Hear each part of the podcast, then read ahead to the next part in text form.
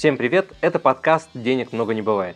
В этом подкасте мы с вами в первую очередь будем говорить о том, как сохранить свой капитал в это непростое время, а также как заработать на инструментах фондового рынка. И наша главная цель – создать надежный и доходный портфель, на который вы всегда сможете рассчитывать.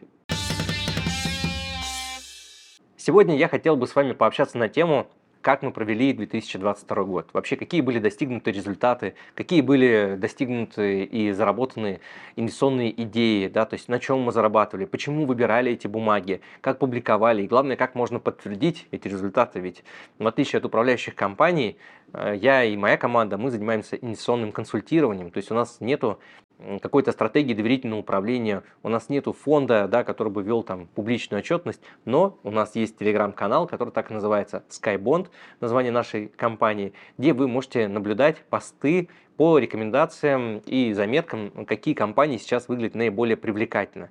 Более того, в рамках ежемесячных наших вебинаров, если вы подпишетесь на наш канал, вы будете получать такие приглашения, и в рамках этих вебинаров мы отслеживаем динамику, а что происходит с ценами на эти бумаги, да, которые нам кажутся привлекательными. Конечно, это только часть бумаг, которые мы используем.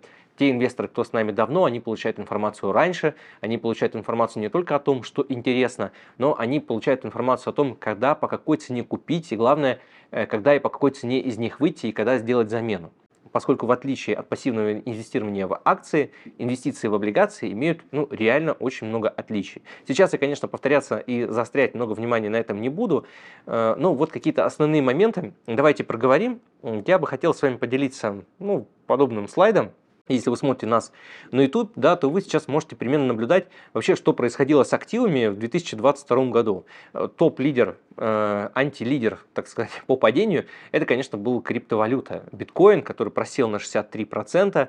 И на самом деле не то, чтобы я как бы сильно следил за этим активом, да, и как-то интересовался, когда его купить и продать, нет, я всегда говорю, что я не очень-то верю э, подобного рода стратегии. Но с точки зрения использование этого индикатора как аппетита к риску, мне кажется, это очень даже неплохой э, вариант. То есть, кто покупает биткоин, да, это большая масса людей, которые вообще ничего не понимают там ни в фондовом рынке, ни в инвестициях, и это какие-то профессиональные там игроки, участники, основные держатели там монет, каких-то криптовалютные биржи, хедж-фонды и так далее, и так далее. И вот на самом деле этот элемент, он э, очень хорошо является хорошим, на мой взгляд, опережающим индикатором, когда появляется аппетит и риск к риску. То есть как только биткоин растет, я понимаю, что это один из элементов, указывающих на то, что э, большая часть инвесторов э, розничных в том числе, готовы брать на себя большие риски. То есть у них появляется уверенность в том, что активы начинают расти. Дальше идут такие более традиционные индексы акций, там российские индексы, технологические индексы просели порядка 30%. И что важно, индексы облигаций, которые, вот, знаете, да, я очень много пишу подкастов и эпизодов на тему бандов. И всегда говорю, ну, что это относительно спокойный инструмент, где вот э, нам важнее стабильность и надежность. Но, тем не менее, 2022 год показал, что даже такие инструменты могут падать в цене и достаточно сильно. И вот в, в рамках этого графика вы можете наблюдать, вот, допустим, high grade э, bonds, ну, то есть индекс высоконадежных облигаций просел на минус 19,2%.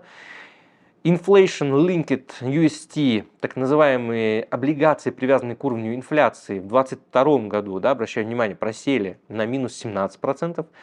А высокорискованные облигации, как это ни парадоксально, просели меньше, чем высоконадежные на 14%. А если мы возьмем индекс государственных облигаций Соединенных Штатов, там 20-летние, то они просели порядка 30%. То есть назвать 2022 год удачным, ну, с точки зрения такого пассивного инвестора, нельзя, поскольку даже консервативные инструменты, в общем, просели ну, в 2-3 раза больше, чем им положено. Ну, то есть если в среднем облигации там, растут на 5-7%, э, в средней ситуации на рынке по году они также проседают обычно на на 5, 7, ну 10 процентов, да, а здесь вы сами видите э, цифры достаточно красноречивые, то есть э, в целом падение по индексам облигаций сопоставимо с падением по индексу акций. Ну вот, к примеру, High Grade Bonds индекс просел на 19,2, на 19,2%, а индекс S&P 500 просел на 19,3. Вопрос, ну где здесь разница, да? То есть если активы падают одинаково, то зачем покупать тогда э, так называемые консервативные облигации? И в этом плане я, наверное, отчасти соглашусь. Действительно, логики в этом ну, абсолютно никакой нет. Но этому, конечно, есть объяснение, но мы до этого дойдем. Я бы для начала просто хотел сказать, э, показать, наверное, вот другую часть э, нашей таблицы, да, которая на YouTube там чуть лучше видно, э, которая показывает результаты наших портфелей по портфелям из еврооблигаций за 2022 год мы получили доходность от 4,7 от 4 до примерно 7%. Э, то есть это значительно лучше, чем минус 20. Э, почему, в чем как бы наша стратегия заключалась в 2022 году? Она была построена на том, что мы большую часть года выжидали. Да? На самом деле инвесторы, которые к нам присоединялись в 2022 году, или те, кто инвестировали с нами раньше, э, те, кто уже был в портфеле, имели значительную долю кэша, там порядка 30, 40 и даже 50% иногда, если это бандовые портфели. А те инвесторы, которые к нам в 2020 году только присоединились и начали прислушиваться к нашим рекомендациям там, в начале года, скажем, в феврале, в марте, реально начали не инвестировать только в конце. Ну, то есть мы в августе, в сентябре только начали формировать портфели, только к концу 2022 года их сформировали. И буквально за вот эти пару месяцев да, мы сделали результат лучше, чем э, за просто целый год владения бы бумагой. То есть мы бы просто падали, э, поэтому даже тот период времени, когда ну, инвесторы, по сути, просто платили нам за ожидания, э, да, и понимание ситуации, ну, вполне себе оправдало, а, об этом говорят цифры. Э, конечно, один год это очень маленький промежуток времени, чтобы делать э, ну, какие-то прям такие э, значительные результаты, но тем не менее это говорит о том, что имент, момент покупки в евробондах, он не менее важен, чем выбор самого эмитента. То есть важно не просто покупать хорошие облигации качественные, которые могут пережить там и кризис, и рост ставок, и снижение маржинальности, которое сейчас, безусловно, случится на фондовом рынке, но еще и важно понимать, по какой цене, когда готовы их брать. Потому что если мы понимаем, что ставки растут, ну, то есть нет смысла покупать сейчас очень длинные. И сейчас наоборот, допустим, на 2023 год у нас ожидания немножко поменялись. То есть мы считаем, что ставки, которые сейчас закладывает ФРС и закладывает рынок, они находятся вблизи своих максимумов. И на этом фоне дюрация облигаций, да, то есть что такое дюрация? Это срок погашения, там 30 год, 50 или там 23 Мы берем э, те облигации, которые гасятся ближе к концу, там 30 -го года, там 50 -м. Почему? Потому что они стоят по 60, по 80 процентов, и мы знаем, что ставки не могут бесконечно быть очень высокими. То есть потенциально мы понимаем, что в рамках 23 года мы планируем получить еще примерно ну, около 10% годовых по такой э, умеренно консервативной оценке. Конечно, при оптимистичном сценарии доходность может быть гораздо и больше. Э, при негативном сценарии мы получим просто купонную доходность примерно на уровне 6-8%. Но не, по нейтральному наше ожидание примерно около 10%. Что касается э, умеренного, э, вот вы видите результаты портфеля, агрессивного и умеренного плюс э, с пятилетним горизонтом, тут результаты похуже, минус 19 и минус 15, хотя, я не знаю, агрессивный портфель предполагает, что он будет более сконцентрирован там, в технологических секторах или в каких-то узко более профильных. Тем не менее, S&P показал 19,3. Да, то есть не могу сказать, что у нас получилось э, сделать результат там э, хуже. Э, нет, наоборот, я считаю, что потенциал доходности имеет гораздо больше, чем S&P, да, при этом просадка сосопоставимая. И умеренный плюс 5, он тоже состоит из фондов акций. То есть обращаю ваше внимание на то, что основную часть таких портфелей, которые в основном из акций equity, так называемых, состоят, сформированы при помощи различных ETF. То есть э, позиции в отдельных акциях мы стараемся не занимать.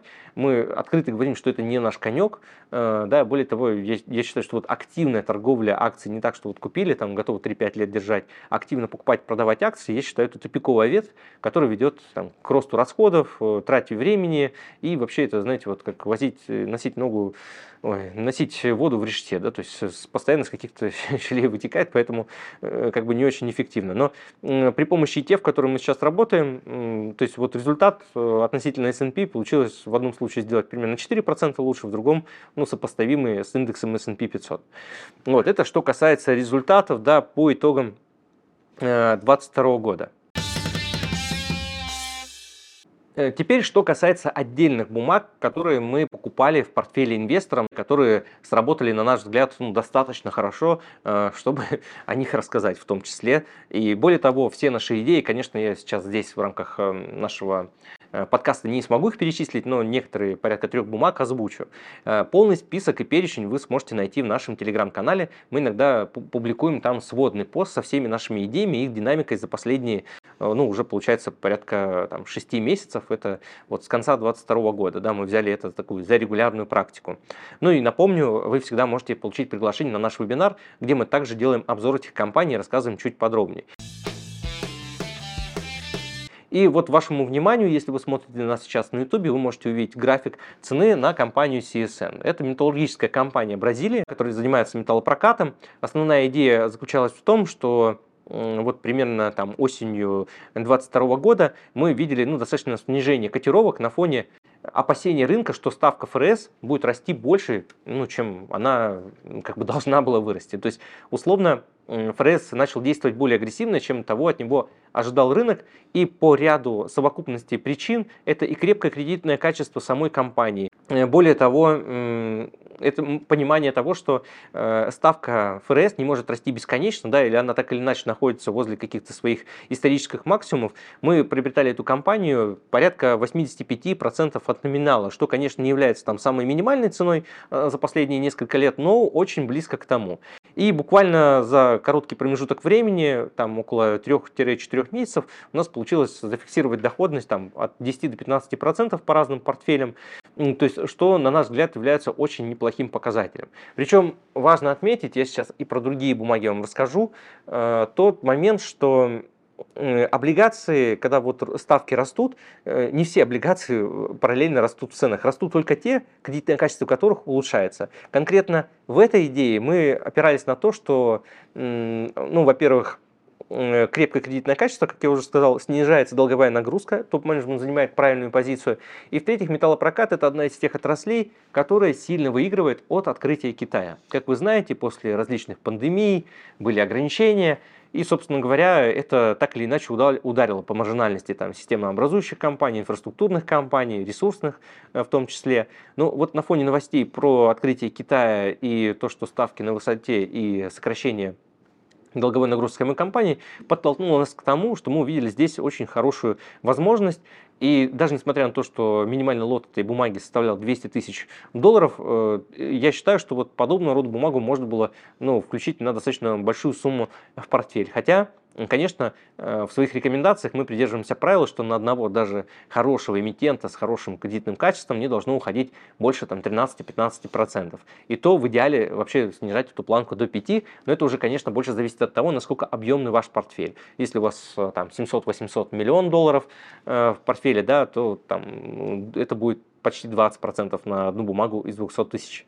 Если портфель у вас на 2,5-5 миллионов, то, конечно, у вас уже доля сокращается там, до 5%. Это идеально, если это позволяет, то, конечно, этим надо пользоваться, потому что идеи на рынке облигаций есть, тем более сейчас, когда ставки выросли, э, маржинальность упала, оценка и перспективы по разным компаниям также были серьезно пересмотрены, и это создает реально очень хорошую почву для того, чтобы зарабатывать на этом рынке.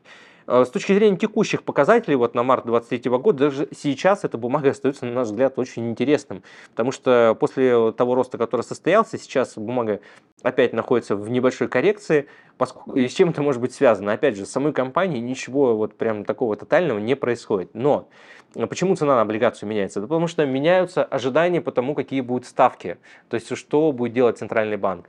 Э, если вы опасаетесь, что Центральный банк будет действовать более решительно и более непредсказуемо, то вы, как владелец облигации, э, будете ее продавать. И на этом фоне, э, даже сейчас, купив ее с доходностью 8,26 в долларах, там на ближайшие несколько лет, э, я думаю, что 8,2% долларов получать регуляр, регулярно устроит ну, большое количество инвесторов при условии, что они будут уверены в ее кредитном качестве. Да, и вот компания CSN Ventures это один из тех вариантов. Но опять же, не могу сказать, что это является индивидуальной инвестиционной рекомендацией, поскольку вам нужно понимать ну, вашу чувствительность к риску, да, что называется, обратитесь к специалисту. Еще одна компания, на которой у нас получилось достаточно неплохо заработать в 2022 году, и забегая вперед, скажу, что она до сих пор сохраняет свой интерес э, с точки зрения инвестиционного потенциала, это компания Canacol Energy с погашением в 2028 году. Э, примерно ну, там, осенью 2022 года бумага снижалась в цене до 75% от номинала, Конечно, мы, опять же, не купили ее по самой низкой цене, но купили ее в среднем для клиентов по 81. Да? То есть кому-то чуть дешевле, кому-то чуть дороже. Но в целом это было вот на таком уровне.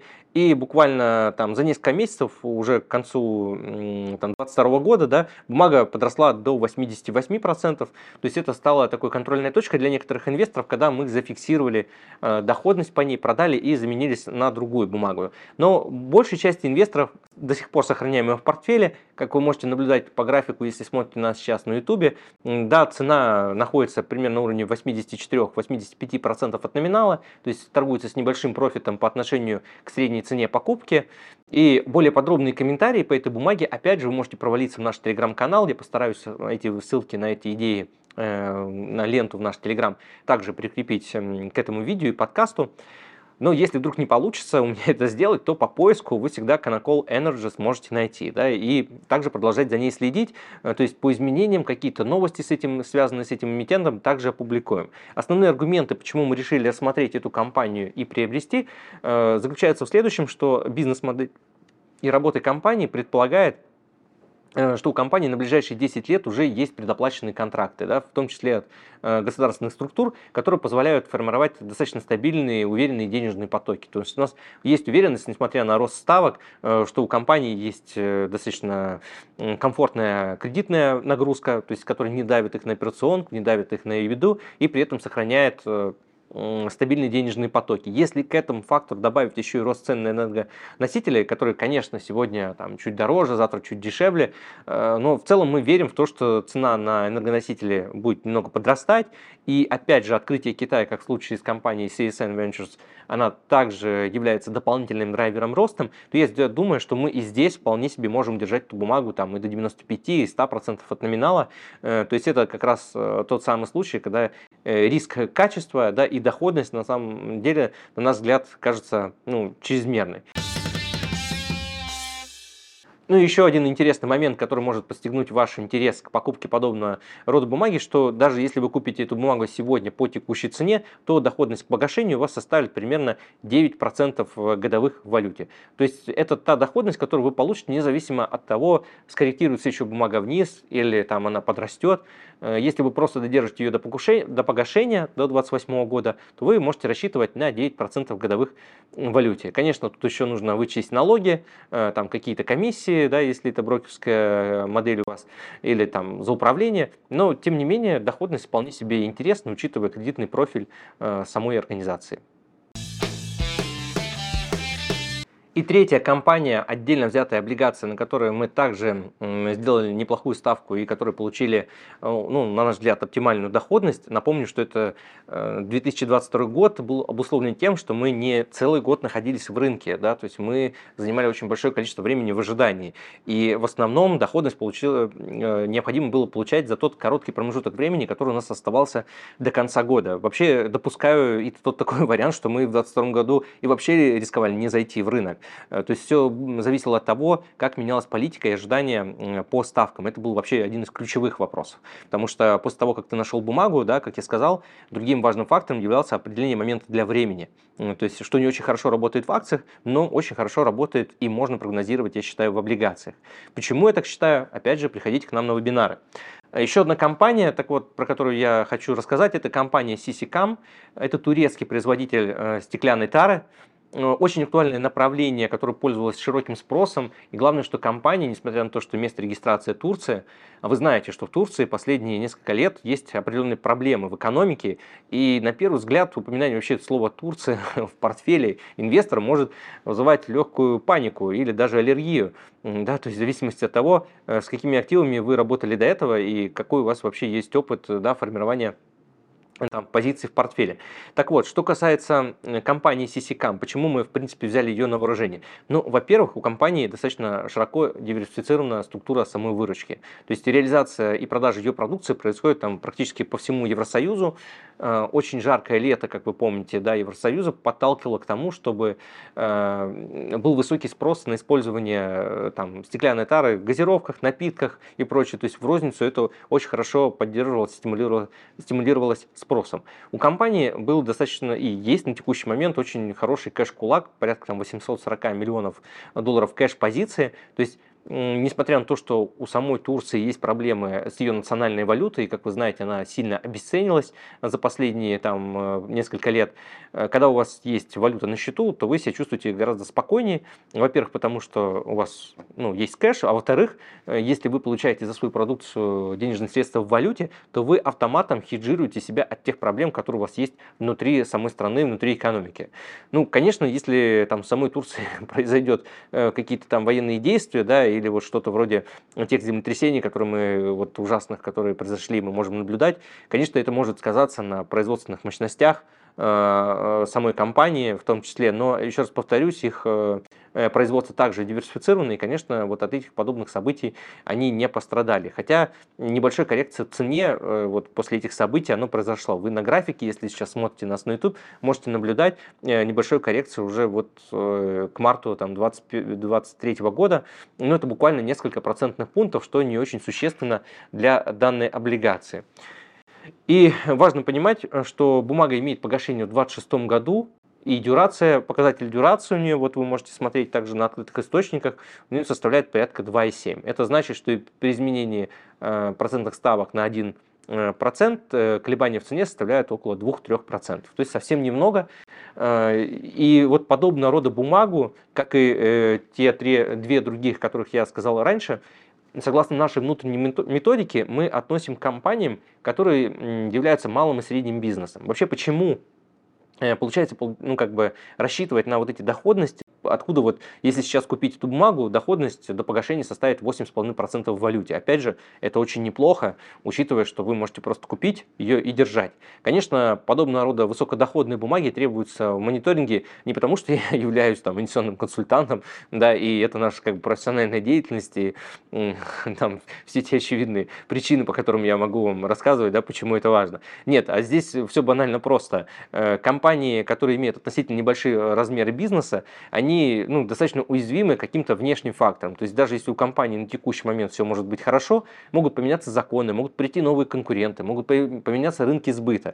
То есть это все, тем более в текущей ситуации на рынке, меняется очень быстро. Поэтому э, здесь э, просто важно понимать, что когда вы держите бумагу там не 3B уровня, да, то есть эта бумага имеет там рейтинг ниже и рейтинг не А, плюс там, и не А минус, как Interactive Brokers, да, то, конечно, здесь ситуация может меняться. И чтобы не упустить тот момент, когда пахнет жареным, а когда просто коррекция зацепила там э, общей волной, э, то есть важно просто ориентироваться своевременно. Конечно, вы можете делать это и сами. Это вопрос времени, навыков, компетенций. Если этого не готовы, то, конечно, делегировать это лучше там, тем, кто этим профессионально занимается. В том числе там, хорошо под это подходит и наша команда. И надеюсь, да, вы можете к нам обратиться. Но вот в данном случае это облигации этой компании мы также приобретали примерно э, вот в августе 2022 года. И спустя там 3-4 месяца уже бумаги плюс 10% торговались. Для кого-то это стало сигналом для частичной фиксации некоторых портфелей, а в отдельных портфелях мы также сохраняем в нее позицию, потому что, э, ну, опять же, соотношение риск-качество. И вот я не договорил мысль, которая заключается в том, что когда мы покупаем компании с относительно небольшим размером бизнеса, э, здесь остается та рыночная неэффективность. Дело в том, что когда вот э, я уже рассказывал в наших эпизодах и подкастах, что Э, когда вы инвестируете в фонд облигаций, он покупает все в больших объемах. Ну, представьте, если у вас есть триллион долларов, вам надо его как-то загрузить. И вы вынуждены этот триллион долларов купить каждой бумаге там, по одному проценту, а то еще меньше, там, по, по 0,2% на одну бумагу. И в этом плане ваш выбор на рынке облигаций, он очень ограничен, потому что из всех облигаций во всем мире, которые сейчас есть, ну, чтобы вы понимали, примерно 30% торгуются в положительной зоне. То есть еще очень много бумаг остается даже в отрицательной зоне, это раз. А во-вторых, э, те бумаги, которые реально имеют привлекательное соотношение риск-доходность, их еще меньше, их надо выбирать. И, конечно, когда вы являетесь индексным фондом, где вам просто нужно там, отслеживать общий индекс облигаций, вы покупаете все подряд, потому что у вас такая декларация. Но если вы частный инвестор, вы можете выбирать, то зачем покупать все там и плохое в том числе? И, конечно, облигации, которые не имеют там, которые выпущены объемом, там, скажем, на 300-400 миллионов долларов, для таких фондов это очень небольшие позиции, они, как бы, они просто незаметны для таких фондов. Но для нас, для частных инвесторов, они являются как бы лакомым кусочком. Почему? Потому что мы понимаем экономику этой компании, мы понимаем, что рейтинг невысокий не потому, что компания плохая, а потому что она, ее место регистрации может быть в Турции при этом активы могут быть за рубежом. Да? Мы понимаем, что объем долга небольшой, и это тоже влияет на рейтинг. Э, но опять же, то есть, на мой взгляд, лучше смотреть в суть, в корень разбираться, да, чем просто э, покупать статус-кво, так называемый, да, высокую надежную, там, высоконадежную компанию. Самый яркий пример – если мы попробуем найти аналогичные компании, допустим, на рынке Соединенных Штатов э, с теми же рейтингами, то ситуация у них в финансовой модели будет значительно хуже. То есть, если большинство вот этих компаний, которые я сейчас перечислил по итогам 2022 года, которые мы приобретали, они имеют там невысокую долговую нагрузку, где-то меньше единицы, э, то есть долг по отношению к операционной прибыли там меньше единицы, да, то есть очень комфортно, где-то там 1,2, где-то ну, там 2, ну то есть нагрузка до 3 ебды в год – это нормально. Э, то есть, э, простыми словами, компания благодаря двум-трем ежегодным своим выручкам может покрыть все свои обязательства. Конкретно компания CCCAM вообще благодаря кэшу на счету может вообще перекрыть все свои краткосрочные обязательства. То есть в этом плане, опять же, очень нечувствительны к изменению процентных ставок. И помните, э, я начал этот эпизод с разговора о том, э, как вообще просели индексы облигаций, да, там на 19, на 20 процентов. Вот почему это происходит? А, а вот индексы высокорискованных облигаций так сильно не просели. Ну, я это связываю в первую очередь с тем, что если компания хоть и относится к высокорискованным по причине низкого рейтинга, но при этом имеет низкую долговую нагрузку, то на рост ставок они будут иметь, реагировать меньше. А высоконадежные компании могут иметь, скажем, рейтинг 3B, долговую нагрузку там 3, 4, 5 от ебеды, то есть ну, э, гораздо более закредитованными, но благодаря диверсификации и имени, статусу, да, они могут занимать там более высокие позиции в рейтинге, но они будут больше реагировать на повышение ставок, чем вот такие более, более мелкие компании. Поэтому, э, что касается сути, то мне кажется, вот э, такой, такой элемент заработка в портфеле, он должен быть. Вот, мы их называем средние компании. Э, также мы зарабатываем на компаниях, которые относятся к статусу падшие ангелы, которые имели раньше рейтинг 3B, но после пандемии резко были пересмотрены. Мы о них тоже писали в нашем телеграм-канале и в других э, подкастах. Я рассказывал, там компания Macy's, да, которая стоила 60% в 2020 году, а уже через два года торговалась около 100%. Это таких примеров на самом деле достаточно. Э, то есть в отдельном выпуске я расскажу, как мы для себя разработали эту систему э, облигаций и как делим их на разные классы. Вот. Но сейчас, конечно, такое время на рынке, когда ставки позволяют нам искать и выбирать из большого числа облигаций. И здесь вот, предвкушая ваши вопросы, к нам часто обращаются инвесторы, которые находятся в Евросоюзе, и мне понятно их желание инвестировать в евро. Э, да, то есть есть ли вот подобного рода бумаги, э, которые можно приобрести там и получать доход, соответственно, в той валюте, да, которая вам нужна там непосредственно. Э, но здесь вот есть очень как бы, интересное наблюдение. Я считаю, что рынок еврооблигаций именно в зоне евро еще рано приобретать. Почему? Потому что ставка ФРС – это касается долларовых облигаций, и все эти бумаги, про которые я сейчас рассказывал они, конечно, измеряются в долларах. Но чтобы покупать бумаги в евро и чтобы они были интересны, нужно, чтобы Европейский центральный банк начал более высокими темпами поднимать ключевую ставку, чего он пока, к сожалению, не делает. Я думаю, что к концу 2023 года мы будем иметь более интересную ситуацию э, в зоне евро, и количество эмитентов и количество интересных выпусков там появится ну, больше. Да? И, конечно, мы постараемся их также зацепить и осветить в рамках наших каналов, наших подкастов, в рамках наших вебинаров. Опять же, да, держите руку на пульсу, подключайтесь, подписывайтесь, да, и мы это все с вами будем э, как бы освещать. Но конкретно сейчас я считаю это не самой лучшей идеей. Там, безусловно, встречаются некоторые банковские выпуски типа Credit Suisse, э, там Deutsche и прочее, но это все очень скользкие дорожки. Да? То есть эти банки на самом деле могут лечь как карточный домик, поэтому я не особо-то рекомендую как бы вписываться вот в банковские облигации европейского, евро, ну, Евросоюза. Там хватает своих проблем, и мне кажется, что пока их не вскроют, пока резко не поднимут ставки, пока вот не случится хорошая такой коррекция такая, э, то вот там пока что еще рано. Евросоюз пока что идет по пути поддержания трупа и поддержания экономики в таком вялом состоянии, благодаря таких вот ну, полумер, э, что называется. И это, с одной стороны, ну, вроде как уже интересно, но еще недостаточно, чтобы действовать э, решительно. Чего нельзя сказать про Соединенные Штаты, там Центральный банк резко поднимает ставку, и, как вы можете слышать в новостях, за последние, ну, скажем, э, там, год да, темпы повышения ставок там, с нуля до 4, 4,75 э, это самое, одно из самых быстрых повышений ставок в истории. Вот э, примечательно, что 2020 год, когда мы наблюдали пандемию, было резкое снижение, тогда приход Трампа, как вы помните, да, и влияние Трампа на экономику. Сейчас э, мы наблюдаем обратную ситуацию, когда инфляция растет, и Центральный банк также резко ее повышает. То есть, на мой взгляд, это очень правильная политика. Об этом, кстати, очень много пишет. Интересно, Рэй Далио, можете почитать его книгу «Большие долговые кризисы», о которой я также неоднократно указывал э, в наших подкастах и выпусках. Что касается идей по рынку облигаций, я их озвучил, чтобы узнать другие подробности. Кто, еще раз повторюсь, подписывайтесь на наш телеграм-канал. С вами был Константин Балабушка, официальный инвестиционный советник из реестра ЦБРФ, основатель агентства финансовых консультантов по еврооблигациям SkyBond. Подписывайтесь на наш подкаст «Денег много не бывает».